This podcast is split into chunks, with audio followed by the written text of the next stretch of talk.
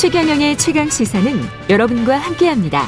짧은 문자 50원, 긴 문자 100원이 드는 샵 9730. 어플 콩과 유튜브는 무료로 참여하실 수 있습니다.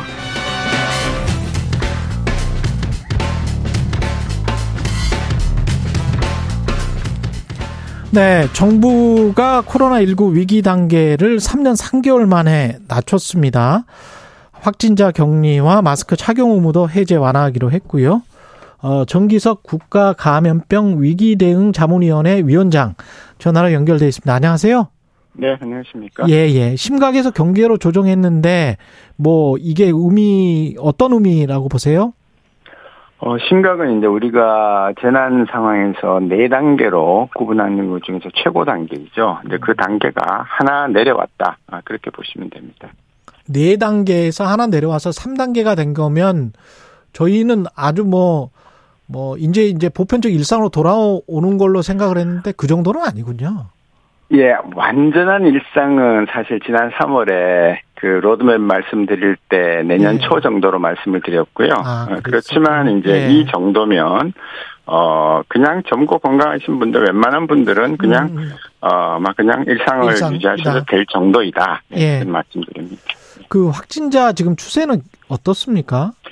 최근에 좀 늘었죠. 예. 최근에 좀 늘었는데 에, 이 느는 예는 아마 변이가 조금 생기면서 는다고 지금 분석을 하고 있고요. 어, 이 예는 지금 외국에서도 조금 늘었다가 다시 주는 추세하고 비슷하다고 보기 때문에 예. 크게 우려는 하지 않고 있습니다.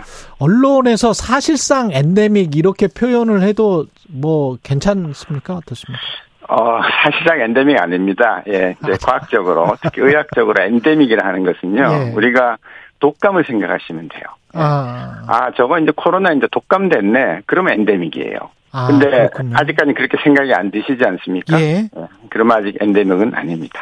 그러면 혹시 이게 지금 네 단계 중에서 경계로 돼 있지 않습니까? 그리고 WHO도 최근에 조치가 나왔었고 경계에서 막 예. 유행이 다시 생긴다. 그 절대 그러지 않았으면 좋겠습니다만은 그러면 경계에서 심각으로 올라갈 수도 있나요? 그럴 그럴 수 있습니다. 예, 뭐, 아, 그건 그렇습니까? 최악의 경우인데요. 예. 그렇게 되지 말라고 지금 철저히 준비를 하는 것이고, 음. 어, 제가 중대본 회의에서도 계속, 어, 이런 걸 해야 된다, 이런 걸 해야 된다, 그러고 이제 점검하고 서로 열심히 노력을 하고 있는 그런 상태입니다.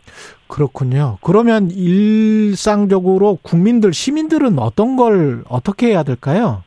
어, 이제는요, 예. 어, 우리가 의무적으로 해야 되는 거는 거의 다 없어졌습니다, 사실은. 예. 그렇지만 하루에 2만 명씩 환자가 생기고, 음. 또그 중에서 뭐 10명 안팎으로 사망자가 생기잖아요. 예. 이런 감염병은 역사에 없었습니다, 우리나라에. 예. 예. 우리가 독감이 무서워서 뭐 겨울 되면 가을 겨울에 늘 예- 예방 백신 다 맞지 않습니까? 음. 그런데도 이렇게 많은 환자가 끊임없이 발생하지는 않아요. 예. 음. 그래서 이제 편안하게 일상을 어, 즐기시되 예, 늘 말씀드리는 손 씻기, 그 다음에 기침 예절. 기침할 때 아무 데나 하면 안 됩니다. 아, 그렇죠. 예. 예. 예, 그래서 이제 꼭 이제 옷소매로 가리고 하는 거. 그래야 음. 이제 마스크를 벗는 그 두려움에 대해서 두려움을 대신할 수 있는 예방 수단이 생기는 겁니다. 예. 기침 예절이란 게요. 예. 그런 거 지키면서 어, 조금 이상하면 그래도 병원 가서 진단 받고 어, 조치 취하고 하는 예 그렇게 지내시면 됩니다. 그 격리 의무가 5일 권고로 전환됐으면 권고라는 게 격리하지 않아도 제재는 없다 이런 뜻이죠? 예, 그렇습니다. 근데 그렇죠. 이게 지금 나오는 조치들이요. 오늘 예. 당장 하는 게 아니고요. 예. 6월 1일입니다. 아, 6월 1일 군요. 예, 예, 이번 예. 달엔 다 조심하셔야 되는 거고요. 예, 예. 저 오히려 권고기 때문에 뭐 어, 의무가 아닙니다. 음. 예, 그래서 이제 이걸 우리가 결정할 때, 야 이러면 뭐 아프면 쉴 권리가 없어지는 거 아니냐. 예, 또 예. 이제 뭐 이게 권고해서 그냥 모른 척하고 출근하면은 또 남한테 옮기는 거 아니냐 어. 등등 여러 가지 논란들이 예. 많았습니다. 이제 이 논란은 뭐 몇 달 동안 우리가 계속 논의를 해왔던 것이고요. 예. 예, 그럼에도 불구하고 어 이제는 이제 일상으로 어 완전한 일상으로 한 발 더 가야겠다 아마 라는 그런 결정으로 이제 권고로 전환을 한 겁니다. 그리고 마스크 같은 경우는 약국이나 뭐 이런 거는 이제 안 써도 되지만 대형 병원 병원급 이상으로 갈 때는 써야 되는 거. 고- 예, 딱 하나 남았습니다. 딱 하나 나머지. 사실 예 의무는 거의 다 이제 해제가 되고요. 6월 1일부터입니다. 예. 해제가 되고 병원급에 가실 때. 예. 그래서 이제 의료법으로 병원이라 하면 30병상 이상을 가진 어그 의료기관을 얘기하는 거고요. 그냥 예. 흔히 말씀드리는 이제 어, 동네에 있는 큰 병원들, 그 다음에 이제 뭐 대학병원들 하시면 되는데, 거기는 아마 의무를 해제하더라도 거의 다 쓰실 거예요. 예, 어. 그럼에도 저희가 병원급에 이거를 유지하는 이유는 저희가 이제 대학병원에 오래 하다 보면 조금 일부, 어, 좀 그, 일부 사람들이 이제 지나치게 기침 예절을 안 지키면서 마스크를 벗고 너무 음. 딴 분들한테 이제 피해를 어, 끼칠 수 있고, 그러면 같이 있는 환자분들이나 보호자분들이 좀 불안해 하시니까, 예. 한번 유예 단계를 두고 어, 다음에 풀자 뭐 그런 뜻에서 병원급은 어, 유지한다 의무가 아직 음. 의무이다 예 그렇게 정한 것입니다. 그리고 검사비, 입원비, 코로나와 관련해서는 계속 지원, 무료 지원이군요, 이건. 네, 이 지원 체계는요 예. 이렇게 생각하시면 됩니다. 지원 체계는 하나도 변한 게 없습니다. 음. 그냥 치료비 제공하고 치료제 무료 제공하고 예방접종 무료제 방역 물자 등등 어, 예. 이거는 다 그대로 유지하고요. 생활 지원비, 유급 휴가비 지원하던 거 있습니다. 예. 중위소득 100% 이하 가구 뭐 등등에 이거는 변한 거 하나도 없습니다. 그래서 그렇군요. 받는 예. 거는 그대로 받으시고요. 의무만 줄어든다 그렇게 생각하십니다. 어, 훨씬 좋네요. 그 세계보건기구가 국제 공중보건 위기 상황 해제한 건데 이거는 어떤 의미가 있을까요?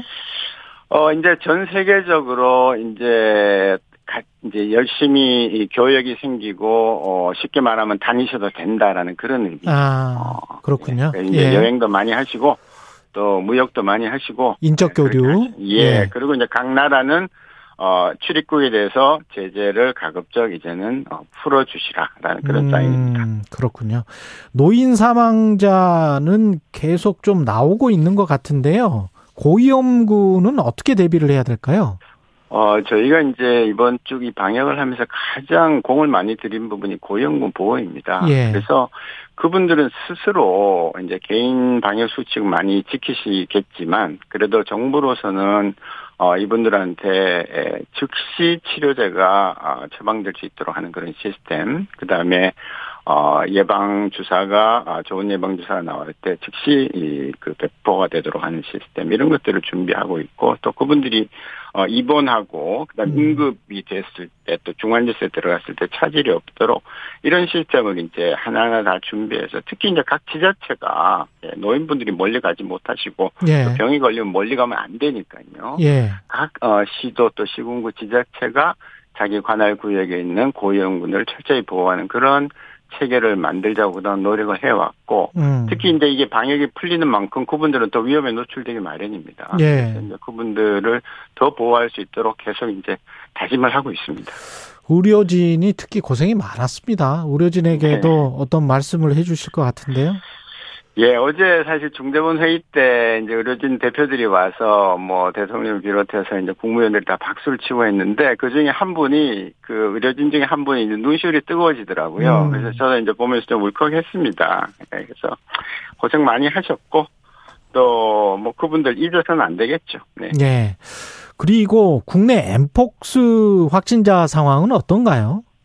아, 이게 의외로 좀 자꾸? 계속 발견이 되고 있습니다.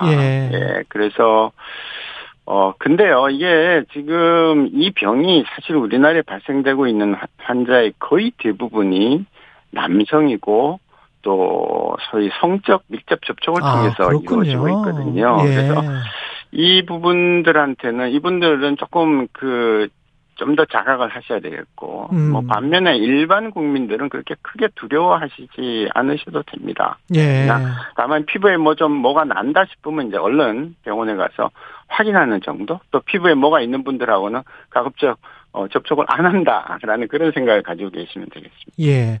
근데 WHO가 이 엠폭스에 대해서도 비상상태 선언을 해제하기로 했다는 뉴스가 나왔는데 이것도 그러면 코로나처럼 그렇게 되는 겁니까? 아니면 그렇죠. 예, 이게 예. 사실 엠폭스 우리나라는 지금 증가하지만 유럽, 미국 쪽에서는 지난해 많이 증가했었죠. 아, 그래서 시간이. 지금 이제 안정화 추세를 보이고 있기 때문에 예. 우리나라는 이제 모든 분들이 이, 이 미디어에 이제 그 방송에 집중을 하잖아요. 그렇죠. 이제 이렇게 한번 쭉 어, 알고 나면은 이제 음. 눈에 띄는 거니까 예. 큰 문제는 없으리라고 생각하고 WTO도 그런 의미에서 이제 어, 국제 공중보건 위기 사태는 이제 일단은 어, 거두는 걸로 그렇게 결정한 것으로 압니다. 한 30초밖에 안 남았는데요. 위원장님 그 또 이런 코로나 같은 상황이 발생할 수 있습니까? 어, 온다고 봐야죠. 그래서 아. 다음 팬데믹은 무엇일까라는 거에 대해서 늘 고민을 해야 되고 예. 지금 뭐 정부는 준비는 하고 있고 어, 이런 이런 병원체가 언제쯤 올 수 있을 것이다라는 가상 시나리오를 지금 계속 짜고 있습니다. 그래서 관련 백신, 치료제 개발 등등 해야 될 일이 너무 많습니다. 예. 정기석 국가감염병 위기대응 자문위원회 위원장이었습니다. 고맙습니다. 감사합니다.